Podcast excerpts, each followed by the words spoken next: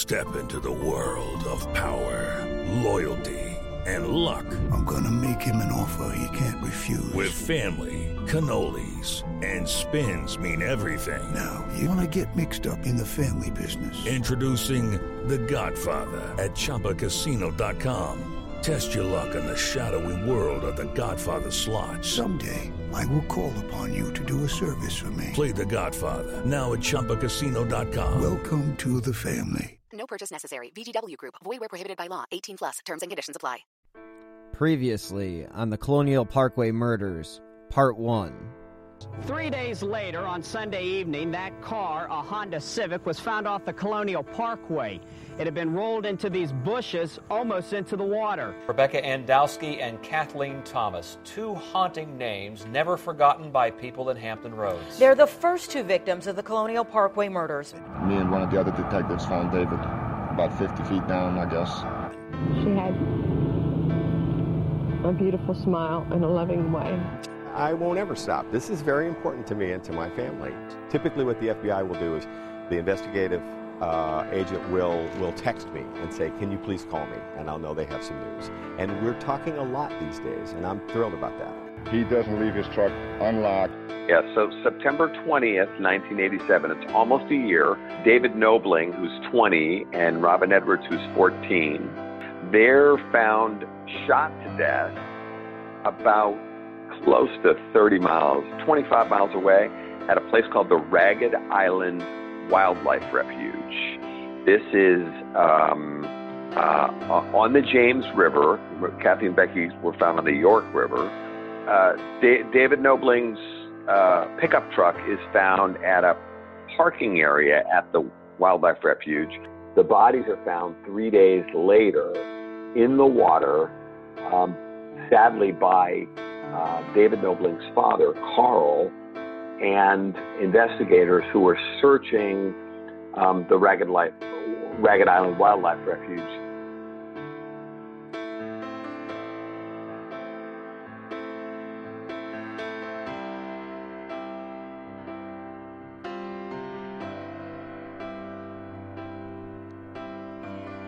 Hello and welcome to this week's episode of Who Killed Amy Mihaljevic. I am your host, Bill Huffman, and this is a podcast that takes a deep dive into cases you may not have heard of and others that you may have. This week's case is part two of the Colonial Parkway murders. I am joined again this week by Bill Thomas, the brother of Kathy Thomas, one of the first victims in the Colonial Parkway serial killings. Bill is very open and knowledgeable about the case. As a brother of one of the victims, he is honest about the feelings that he has about the investigation and how things could be handled. And just a quick refresher the Colonial Parkway murders were a string of serial killings that occurred in just a three year span from 1986 to 1989 and remain unsolved to this day. This is a case with many ups and downs, suspects galore, and coincidences that just cannot be explained. So join me and Bill Thomas this week for part two of the Colonial Parkway murders.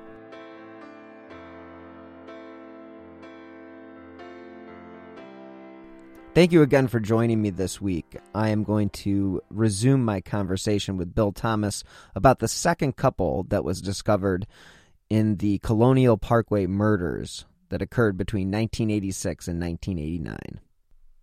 So, Bill, what was the second couple that was discovered in the Colonial Parkway serial killings?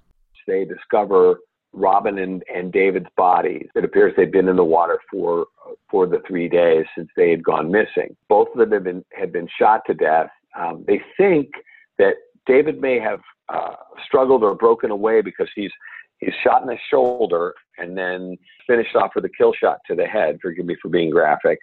And Robin is also shot in the head.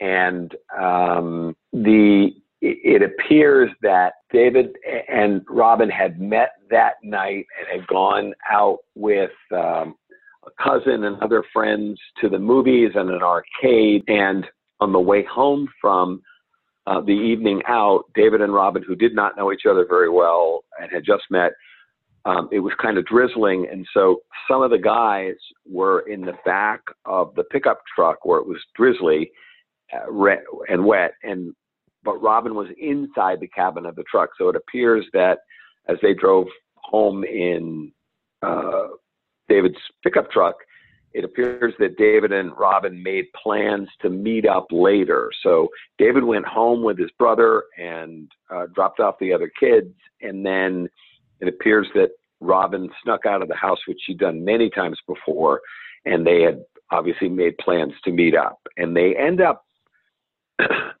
across the river at this Ragged Island Wildlife Refuge, which is again like the Colonial Parkway, is a place where people are known to go to go parking. It's also a place where people are known to do like low level drug deals, like score some pot, that kind of thing. Um, and it's interesting. We start we just we describe these people as couples, but you'll start to see a pattern emerge here. The truth is, the only serious couple of the four is actually Kathy and Becky, the lesbian couple, the, right. my sister and her girlfriend. The others are really almost like, you know, uh, traveling companions, or or it's a it's a one night stand kind of thing. I'm not passing judgment. I'm just saying we say couples a lot, but they weren't like serious couples. They were people who were together for that evening. Now, that case, by the way, is a Virginia State Police case because it happens off the Colonial Parkway um, and is is actually in the in a county called Isle of Wight County.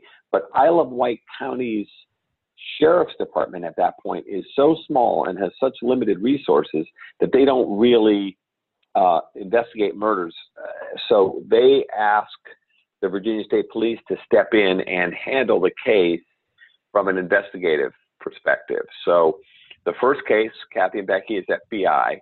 The second case, almost a year later, is is a Virginia State Police case. And at this point, no one's connecting the the the first murder and the second murder. These are are viewed as independent events. So the the two cases they considered they don't if so so basically what you're saying what are you refer, referring to is they're not they're only saying that it's they're, are they not there's little or no there's yeah they're, they're not connecting them and there's little or no coordination between the fbi and the virginia state police and the isle of wight sheriff's department did um, they it's not until the next. i was going to say did they did, it was it that they were not even aware of your sister's crime I, I, I can't I can't say for sure, but I, I know the level of coordination was and information sharing was not high. And at my understanding from media people and investigators is no one made the connection at that point. It's not until the following April, now we're up to April 10th, 1988, uh, two young people go missing and they've never been found. So we assume that they've been murdered. This is um, Cassandra Hailey, who's 18 years old, and Richard Keith Call. He goes by Keith because his dad is Richard, who's 20, are college students at Christopher Newport University um, in Newport News.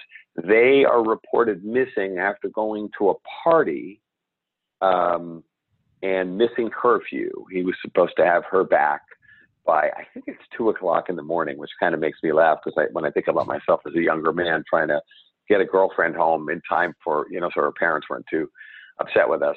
Right. Um, Keith Call Keith Call is driving a like a rust red uh, 1982 Toyota Celica, and the car is found on the York River on the Colonial Parkway. Now we're back to the Colonial Parkway.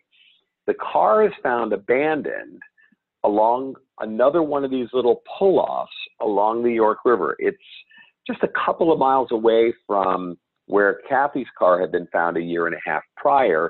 And it is, it's a very similar kind of little half moon grassy pull off next to the Colonial Parkway. The car is very obvious. You can see the car from the road.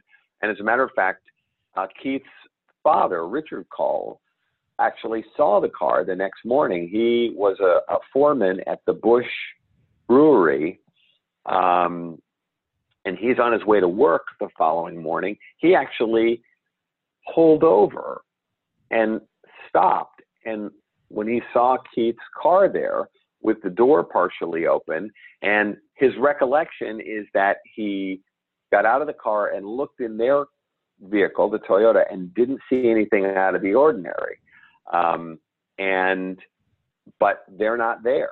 And there's some articles of clothing inside uh, the the vehicle and uh, uh, uh other uh, one of one of um, Sandy's boots, shoes. It was the 80s.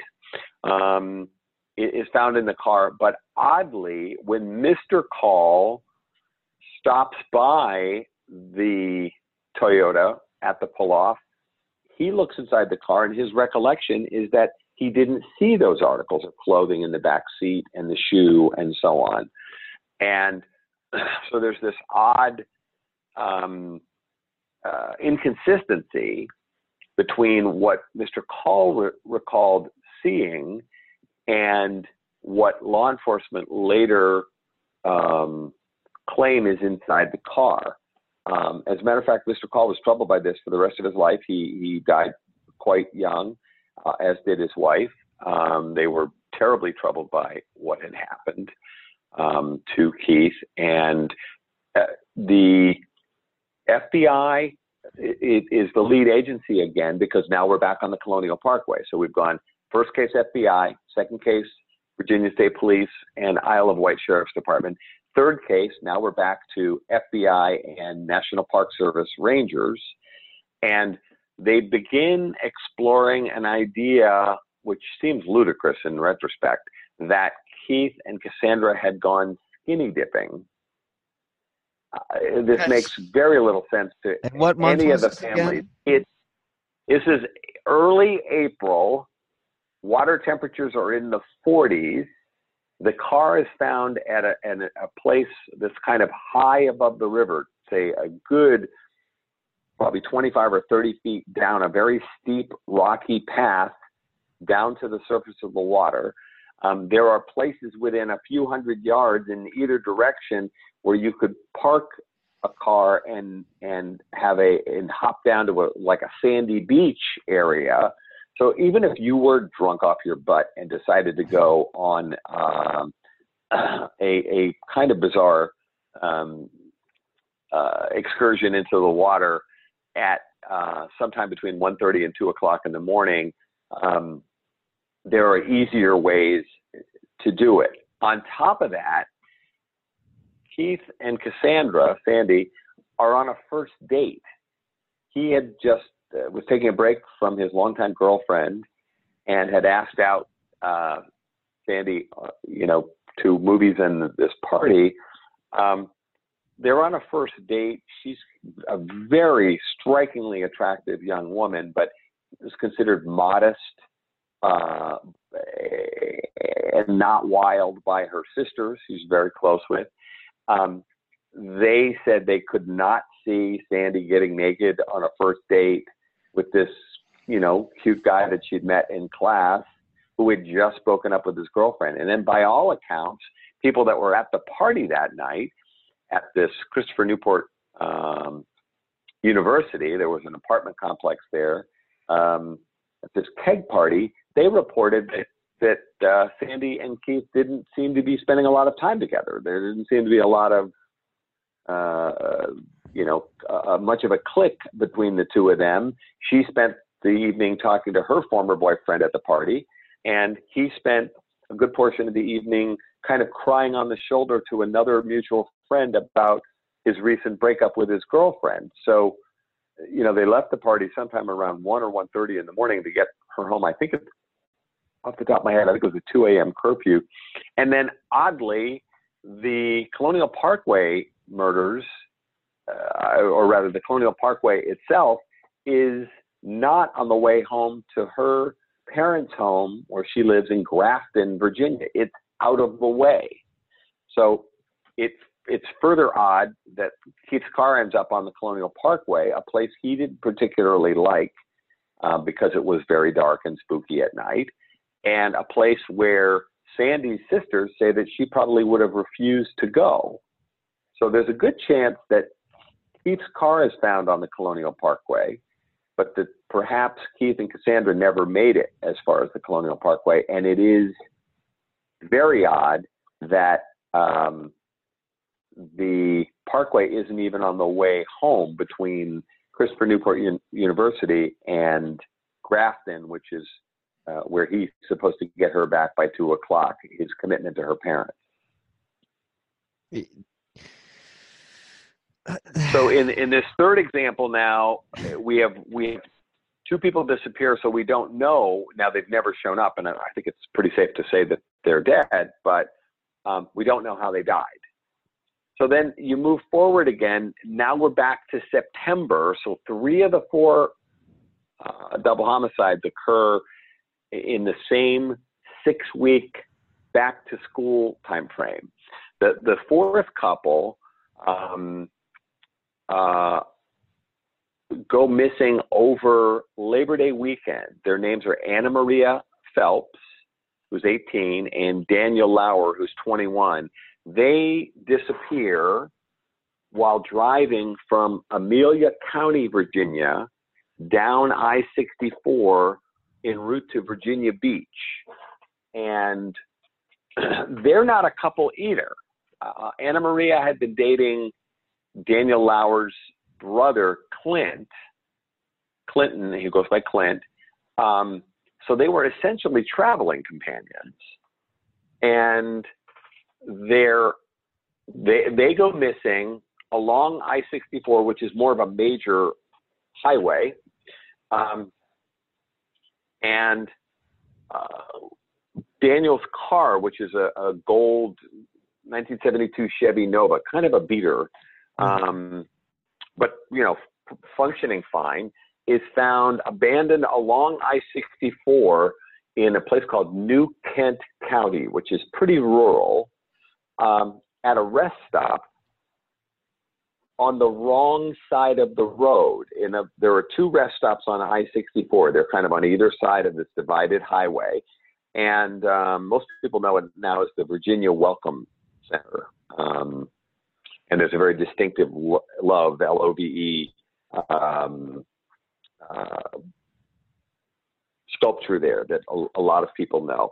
Um, the car is found on the wrong side of the highway. In other words, they're driving from Amelia, Amelia County down to Virginia Beach, where they had moved, the car is found on the opposite side of the road, heading back as if you were driving back from Virginia Beach up towards Amelia County, up towards Richmond that way.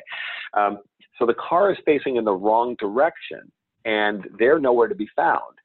Um, the car has uh, items uh, that were um, clothing and other items that they they had in the back seat that, that they were using, you know, to move um, down to Virginia Beach. They were bringing some more items with them, um, personal effects and that kind of stuff, you know, in gar- garbage bags. Um, and, um, but they're nowhere to be found. The car is is uh, is very odd. It's parked on the truck acceleration ramp of the rest stop, as far away as you could get from the buildings that would you know be the rest stop where the restrooms and vending machines and that kind of thing were. There, there's no video surveillance back then. Uh, again, this wasn't a, an era where there was a lot of uh, video surveillance as we see more of that kind of thing now. But it appears that the car was parked in a, in a way to be as far away from the buildings as possible. And then there's this odd detail there where a, a roach clip with feathers on it. It was again, it was the it was the 80s. Um, is very prominently placed in the window of the car, um, and law enforcement takes it as a taunt. It's kind of a very in-your-face thing. It's not a. It's placed in a way that it's designed to be actually in your face as you walk up to the car. So, uh, no, no Anna, no Daniel it's not until six weeks later that their bodies are found um, in a wooded area. It's about a mile away as the crow flies.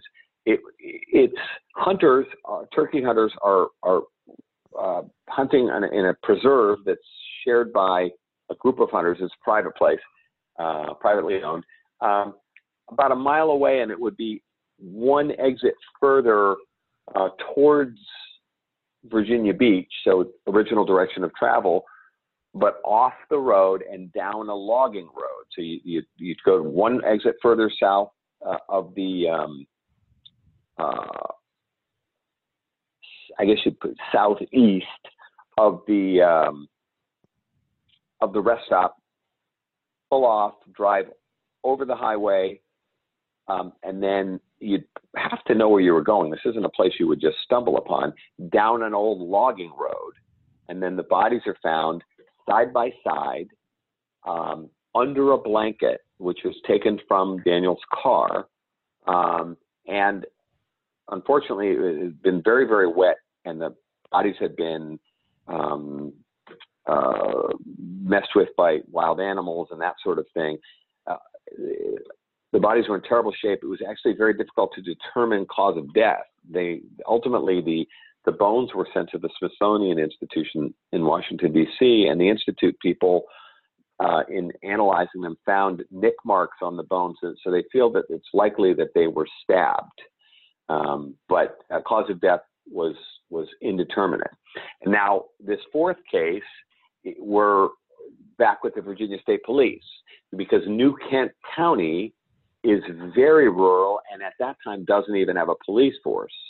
So they didn't even have a sheriff back then. So the Virginia State Police take over the case. So now we have two FBI cases and two Virginia State Police cases. And then to further complicate things, the two Virginia State Police cases are handled by separate Virginia State Police offices.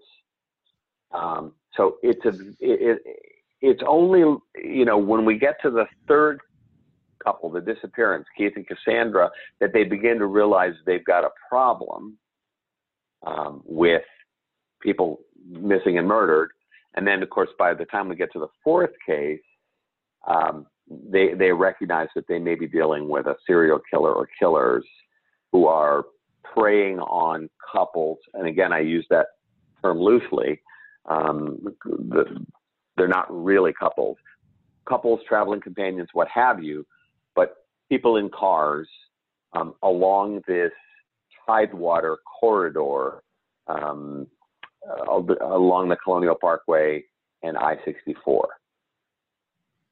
And then at that point, the murders appear to stop.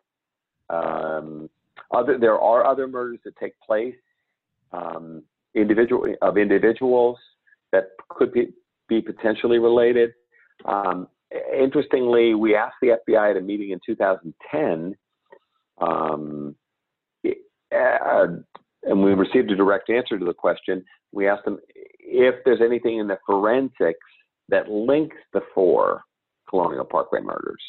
And at that point, they were going back and re-examining uh, the case after the families put pressure on them. Uh, the FBI had lost control of 78 highly graphic crime scene photos, which had leaked out the, to the public, and the families were very upset about this, obviously. Mm-hmm. And we had had called out the FBI publicly about this, and they actually did react. Um, and I'll be honest, I quarterbacked that strategy to pressure the FBI, and um, they did put resources back into the case. But we asked them, is there anything in the forensics that links these four double homicides? And at that time, uh, the answer was no.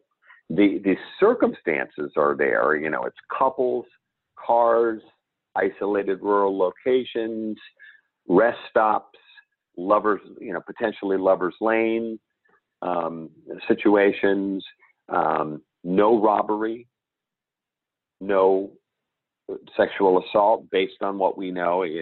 Remember, we don't have bodies, and sometimes the bodies aren't in great shape. Limited sign of struggle. Um, uh, all of these places are places that um, someone might might stop to engage in sexual activity or perhaps to make a low level drug deal or or or, or what have you. Um, I, I want to be clear here. I'm not criticizing any of the victims. I feel like the eight victims in the Colonial Parkway murders, as near as I can tell, were just young people doing young people things. Um, I don't think they were doing anything, you know, horribly uh, inappropriate. It is possible, even though we say that they're not couples, it's possible that some of them were engaged in sexual behavior of some sort um, and might have been surprised or approached. And it, it's certainly possible that they were um, approached by someone that they saw as non-threatening, like, like, we talked about a few minutes ago, Bill. The um, mm-hmm. uh, the authority the authority figure theory. Yeah, I mean, especially since these are couples, and you know they're basically whomever is uh, doing this is able to control them.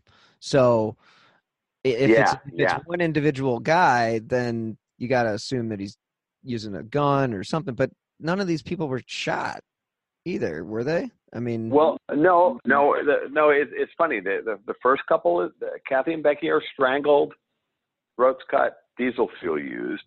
Second couple, uh, David and Robin from Ragged Island, they're shot to death. Third couple, Cassandra, Sandy, uh, and, and and Keith, they go missing. We don't have any bodies. We don't know how they died. Fourth couple, Anna Maria and Daniel, they disappear along I-64. Bodies are found six weeks later in very tough shape. Um, it appears that they a knife was used. So the the method of killing varies quite a bit. It is possible that if this is one perpetrator or even two, they might have used a gun to establish control and then switched over to the knife or other other method of killing. Yeah, I mean, you just got to figure that there's some way that he's controlling the scene because, again, he. I mean, he, yeah. he's also approaching them in circumstances that their guard is down, too. Yeah, exactly. And if you think about the parking thing, it, it, it, that's entirely possible. If, for instance, let's just say people people are pulled over and they're um, listening to music or making mm-hmm. out or maybe smoking a joint or whatever, all three. I don't know. And on that note, we're going to take a break and hear a word from our sponsor. Having dealt with anxiety and depression for most of my life, I know a thing or two about the importance of mental health. So today I'm pleased to tell you about a great company. Is there something that interferes with your happiness or is preventing you from achieving your goals? BetterHelp Online Counseling is there for you. Connect with your professional counselor in a safe and private online environment. It's so convenient, you can get help on your own time and at your own pace. And now you can schedule secure video or phone sessions, plus chat and text with your therapist. With over 3,000 U.S. licensed therapists across all 50 states, BetterHelp is there for you. If you're not happy with any of your counselors for any reason at any time, you can get a new one for no additional charge. They even have apps for your computer or smartphone. Whether you're suffering from depression, anger, stress, anxiety, LGBT matters, or self esteem issues, they have a licensed professional counselor for you. And everything you share is confidential. Best of all, it's a truly affordable option. Who Killed Amy Mihaljevic listeners get 10% off your first month with discount code WHO. So why not get started today? Go to betterhelp.com slash who. Simply fill out a questionnaire to help them assess your needs and get matched with a counselor you'll love. That's betterhelp.com slash who. Something is creeping don't follow it down. Let me introduce you to Barry Kloogh, an authorised financial advisor from New Zealand and a very special kind of stain on humanity. He was a very uh, knowledgeable young guy. He was a registered financial advisor. Type of guy that was bending over backwards to help you. Now, you could be forgiven for thinking that Barry sounds like a great guy, and you'd be right. Well, right up until the point when you're wrong. It was all fictitious. She stole from my son who has a disability. Chris never knew. He died believing that we're all taken care of. A psychopath is somebody who lacks empathy, acts impulsively. I think there's a strong case that Barry might be all of those things, actually. To find out how Barry Kloogh stole over $15 million from 81 victims, subscribe to Clueless, the long con. That's Clueless, spelt K L O O G H L E S S. Sneaks up on them and then is, you know, sort of a blitz attack, and they, you know, they're suddenly at the car, win, car door, or, or they approach as if they're um, law enforcement. And, and I'm not saying they are law enforcement. They might just have a light on the dashboard or what have you. And I, I can picture myself as a younger man uh, in situations like that. That happened to me once or twice where, you know, you're spending time with your significant other. You know, you're, I was there with a girlfriend. It happened more than once. And, you know, before you know it, there's a rap on the window and a cop is telling you to, you know, button it up and and and uh, you know move on. And you know, you're kind of embarrassed, and you know, you're like, oh, okay, you know. so if you know, luckily in in the situation I just described, it was a legitimate officer who didn't mean us any harm, but just wanted us to move it along. Right. And, but it, you know, it happened a couple. It happened a couple of times, and it happened to lots of friends of mine. Yeah, I mean, it, it, seems like a common thing, especially you know when you don't have any other place to go as a teenager or sure. college student. I mean, why wouldn't you go? I mean, we have well, and in Cleveland we have the Metro Parks, which are basically uh, green space for. I mean, it's huge green space, but it's absolutely where one would go for that type of thing. So absolutely, and, and people know people know that. Yeah, I mean, if you're driving and through these, these places are that. And I guess if you're parked, I mean, you could just pull up right behind somebody, and you really you're in control right then and there because they can't move. Were they ever? Yeah. Did they ever did. get tire tracks or anything like that?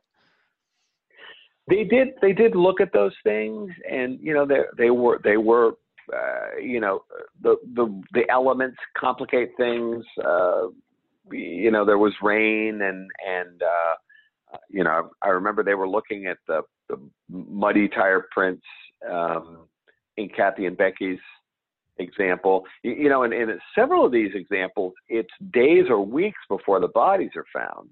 So that that's a further complicating uh, factor. And True. Um, water enters into into probably three of the four. It's only the fourth example where they're found on the land away from the water. That's the that's Anna Maria and Daniel were found um, in this off this old logging road. The others are are all uh, on the York and uh, and James rivers.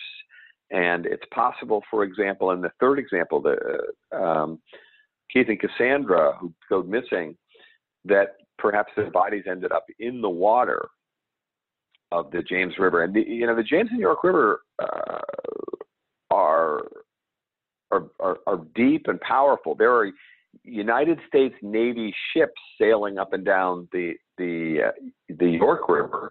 There's a nearby uh, facility where explosives, including nuclear weapons, are loaded onto U.S. Navy ships within sight of the, uh, the these pull-offs along the parkway. My point is the rivers are very deep um, and wide at that point with a strong current. Uh, and so it's big enough to sail a, a massive United States Navy ship um, up the middle of that river. Um, so these are not, you know, some small little tributary. These are these are big rivers flowing out towards the Atlantic. And a lot so of it's possible, for example, that yeah, it's possible that Keith and Cassandra, if they were murdered somehow, their, that their bodies were, were placed in the water and that they might never be found. This does happen. Yeah, especially I mean, again, with that particular type of river where there's such a constant flow. I mean, they would have it wouldn't have taken long for them to get caught in that, and then eventually, the chances of them being found after just a day or two would have been slim and none. I mean, that's at least my sure. I mean, you know, again, law enforcement dragged the river and looked. Um, uh, for the bodies and, and for evidence, but you know they were unsuccessful. Um, but you know, one of the things I asked the FBI at a meeting a couple of years ago was, you know, about the relationships. And one of the things they said was, what are the chances, though, that four double homicides are going to happen under similar circumstances in a relatively short three year period in a relatively compact area? If you use the Colonial Parkway uh, murder site where Kathy and Becky's car was found and then where Keith and Cassandra's car was found a couple of miles away, if you use that as the center point, it's about a half hour at night in either direction to the Ragged Island Wildlife Refuge, uh, where David Knobling and Robin Edwards' bodies were found, or about a half hour in the other direction to where uh, Anna Maria Phelps and Daniel Lauer's bodies were found. But if you use that center point, you know, it's still in a relatively compact area. And they said, we just, as they said to me at that time, couples homicides are rare, lovers lane homicides are rare, and they just they said we just think it's extremely unlikely that that several, if not all, of these murders are related. Um, now there are individual suspects for some of the um, some of the murders, and you know there are people that have relationships or former relationships with you know one or more of the individuals. Mm-hmm. Um, so it is possible that, that you know as I as I've said, one of these murders it, when solved, could fall off the table and not be related to the other Colonial Parkway murders. The, the term Colonial Parkway murders is a media creation. Local newspapers and radio and television began calling these murders the Colonial Parkway murders.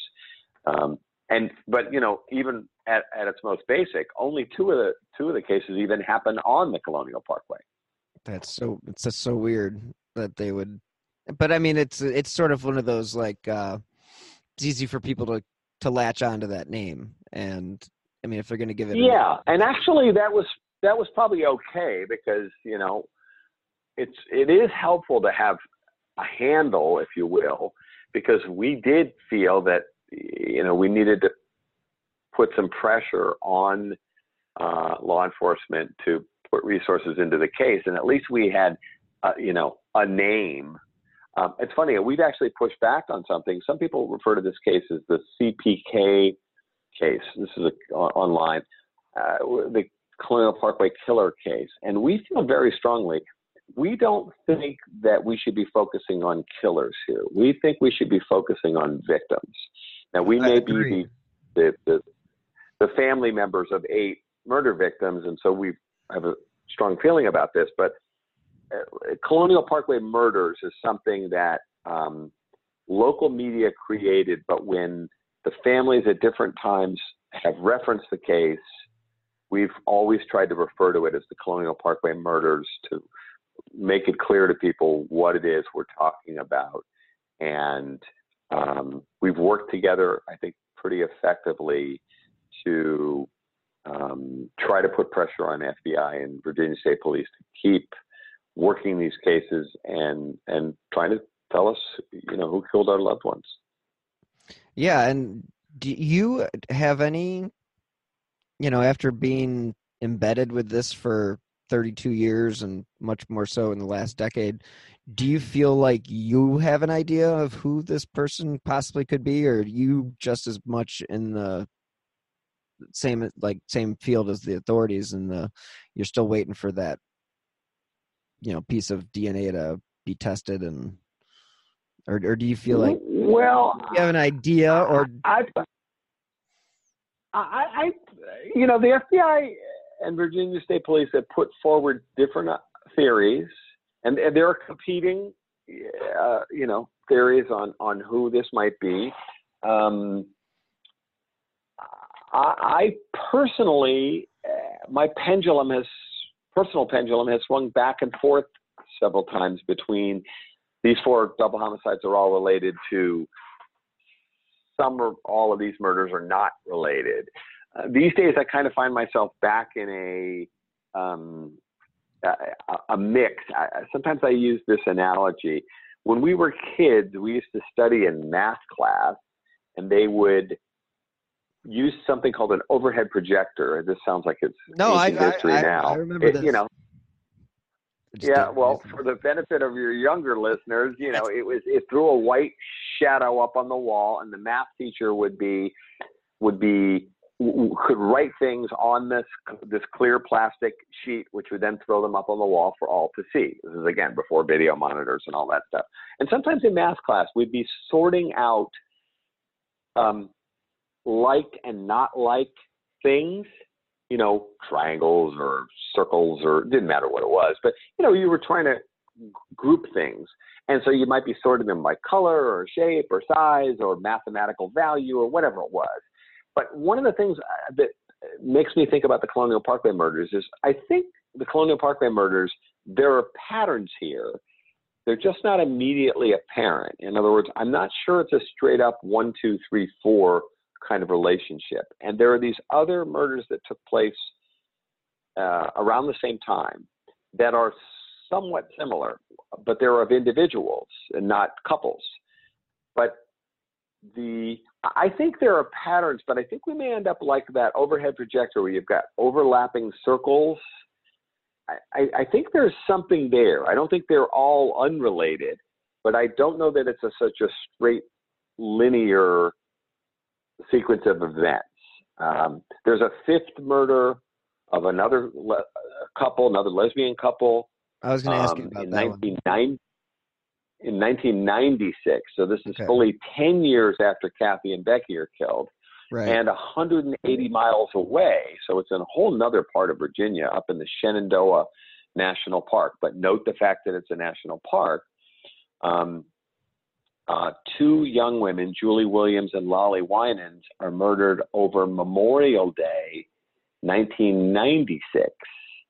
So it's 10 years after Kathy and Becky are murdered, but they're murdered in a very similar fashion. And the FBI even said in interviews, which they don't do a lot of, that they were looking at substantial similarities between the murder of Kathy Thomas and Rebecca Dowski and Julie Williams and, and Lolly Winans. As a matter of fact, I met recently with a reporter named Kate Miles, who's working on a book on the um, on the Julie Williams Lolly Winans murder, to to compare notes. We've we've talked numerous times and met uh, at our house up here in Connecticut um, to compare um, her research and mine um, on the cases to see whether they overlap. And there are a lot of really strange overlapping aspects, uh, particularly to Kathy and Becky's murder and Julie and Lolly's murder. You've got, uh, you know, lesbian, outdoorsy,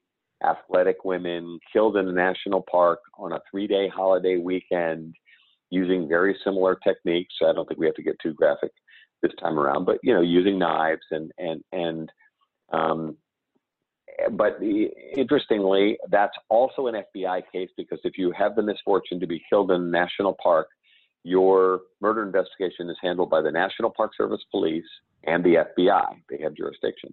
Um, it's a different FBI office. Here we go again. Yep. it's the Richmond FBI office, but they have a theory and a suspect, uh, but they've been unable to prove that their leading suspect um, is, uh, you know, beyond a reasonable doubt, I think it's the court standard, um, is the responsible party. But that murder is strikingly similar to Kathy and Becky's murder. I'm not saying it's related. I don't know. But like I said, you know, that whole math class thing, I think there were relationships here, but when you start grouping the, the, the murders, I think there's overlap, but I don't think it might necessarily be uh, quite so straightforward as as these here are a sequence of murders and this is how, how they took place. It is quite possible that any one of the Colonial Parkway murders might have been committed by someone else, um, and it's just coincidental to the time frame of the of the other murders. So you're not 100% convinced that they're all connected, but you do think some of them are connected. Yeah, that's that's kind of where I am these days.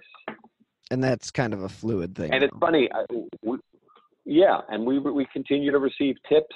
I received a tip last night from a from a woman. I've tried to make myself very easy to find. Mm-hmm. With uh, you know, as I mentioned to you, I have kept the same email address and cell phone number since my first cell phone and first email address. I've had, you know, other work and other email addresses, but I, I kept my uh, contact information the same for all these years to make myself easy to find. You sort of ha- you have to get around the fact that Bill Thomas is a pretty common name, but I, I try to make myself easy to find. Uh, for years, when I lived in Los Angeles, when I commented on, um, you know, internet sites, newspaper, radio, TV, I would sign, you know, Bill Thomas, comma brother of Kathy Thomas, comma Colonial Parkway Murders, Los Angeles, California. I was, I would sometimes even put my email address in there. Um, I, I, I've tried to make myself and uh, the is easy to find, but as recently as last night, a woman was messaging me on Facebook, asking me if I'd ever heard about a particular suspect, and it was all new to me. So what I try to do is gather that information and then provide that to the FBI. I don't pretend to be an investigator, but given how long this case is dragged on for, I do in, I try to insist that people talk to the families first. And law enforcement doesn't like this, and I don't care. Um, when you have a case that's dragged on this long, um, you know, on some level, we're going to handle things our way. Um, but then I, you know, I, I do try to put some notes together and turn it over to law enforcement, the FBI specifically, and they can follow up as they see um, fit. But um, you know, people continue to come forward. We have we just crossed over seven thousand uh, likes and seventy five hundred followers on our Facebook group. We talk about the case and other related topics um, on a Facebook page we call Colonial Parkway Murders. Um, I'm working on a book now on the case. We are shooting a television show this fall, which will be on the Oxygen Network next spring, uh, which will be all about the Colonial Parkway murders. Um, uh, and I'm thinking about maybe doing a podcast.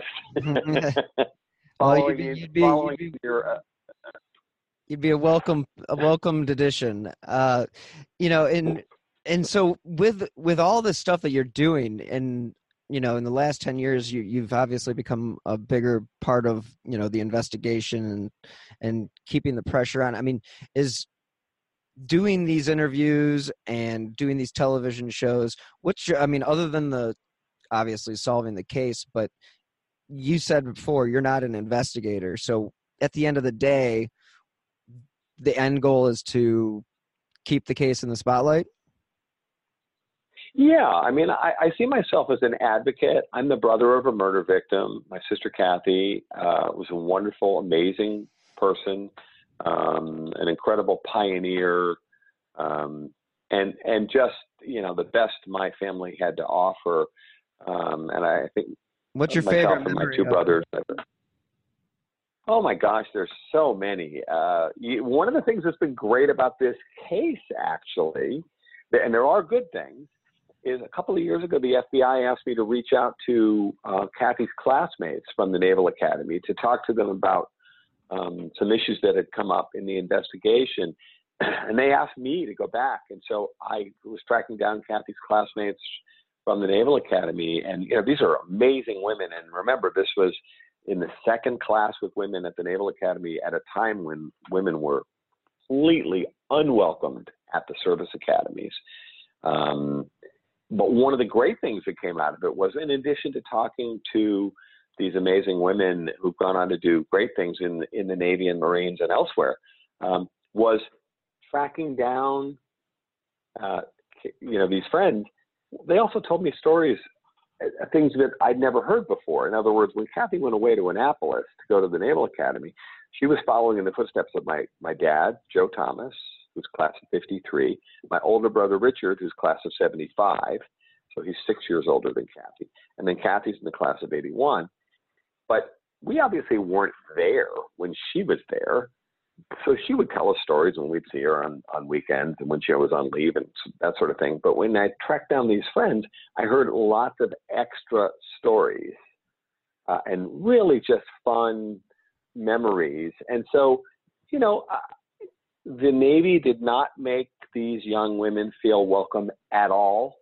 And the upperclassmen who actually really run the Naval Academy right. um, were particularly um, horrible to these young women who were entering the service academies for the first time. Uh, the the previous class um, of the one of the uh, last class uh, of where it was single sex is a class of, of 79. It's not lost on any of us that their Latin motto, you know, each year the classes at Annapolis choose a Latin motto. Their Latin motto was all male.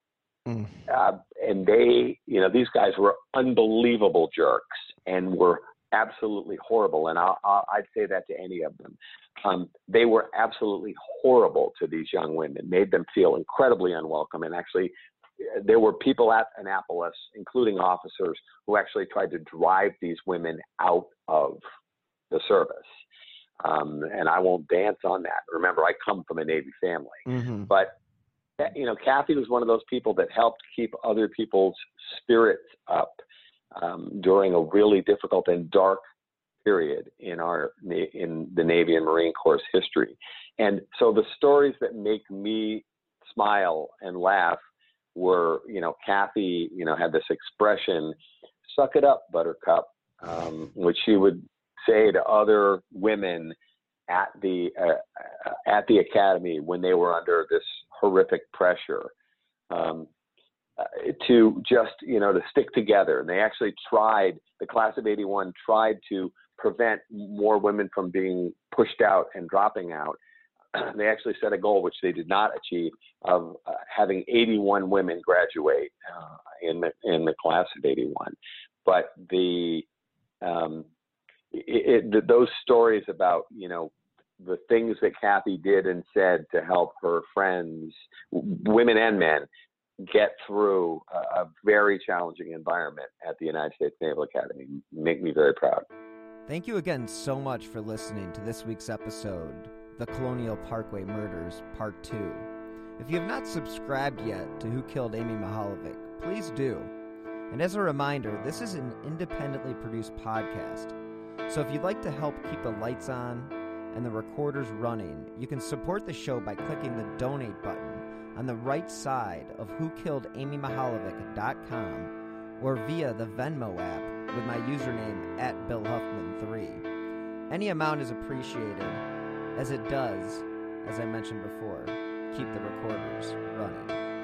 If you want to stay up to date on the case, you can follow me on Twitter at BillHuffman3.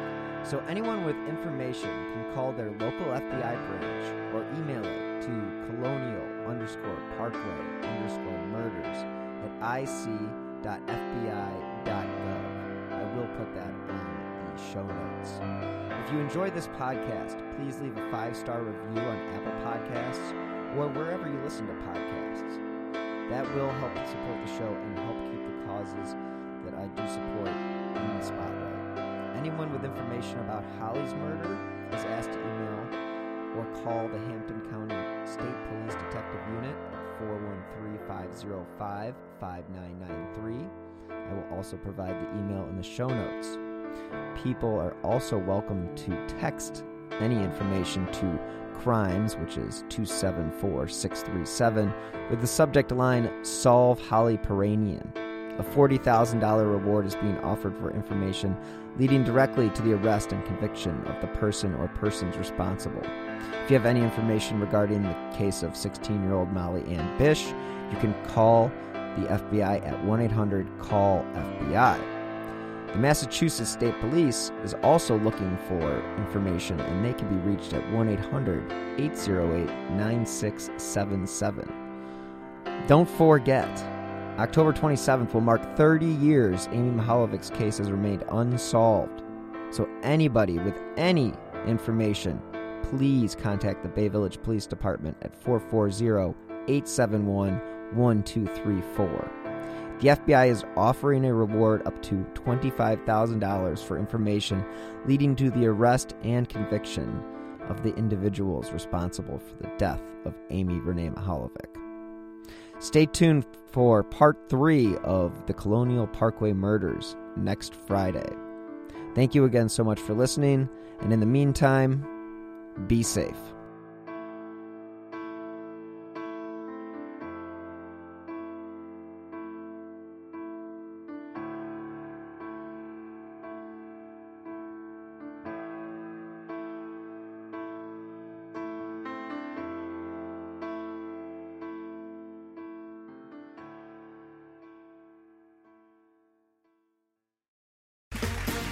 Round two. Name something that's not boring. A laundry? Ooh, a book club. Computer solitaire, huh? Ah, oh, sorry, we were looking for Chumba Casino. That's right. ChumbaCasino.com has over 100 casino style games. Join today and play for free for your chance to redeem some serious prizes. ChumbaCasino.com. No purchase necessary. Full prohibited by law. 18 plus terms and conditions apply. See website for details. Hi, this is Amy and Vanessa from She Goes by Jane, where we shine light on the stories of missing and unidentified women. On November 7th, we're sharing Nahida's story for the first time in a podcast. And this is a story that I thought I knew, but after reading police reports, became more complicated than I thought. When investigators are called to Nahida Khatib's house, everything looks fine. Her purse is on the kitchen table, her cup of coffee is on the counter, and her two year old niece is in her playpen. The only thing amiss? Nahida is missing. Every week, we feature a poem written in honor of the person we're talking about. This week, we're joined by one of our favorite actresses. You might know her from Sister Act or King of the Hill or The Descendants. But if you're like us, you'll know her from Hocus Pocus. She's the much beloved Kathy Najimy. Join us November 7th to hear Nahida's story.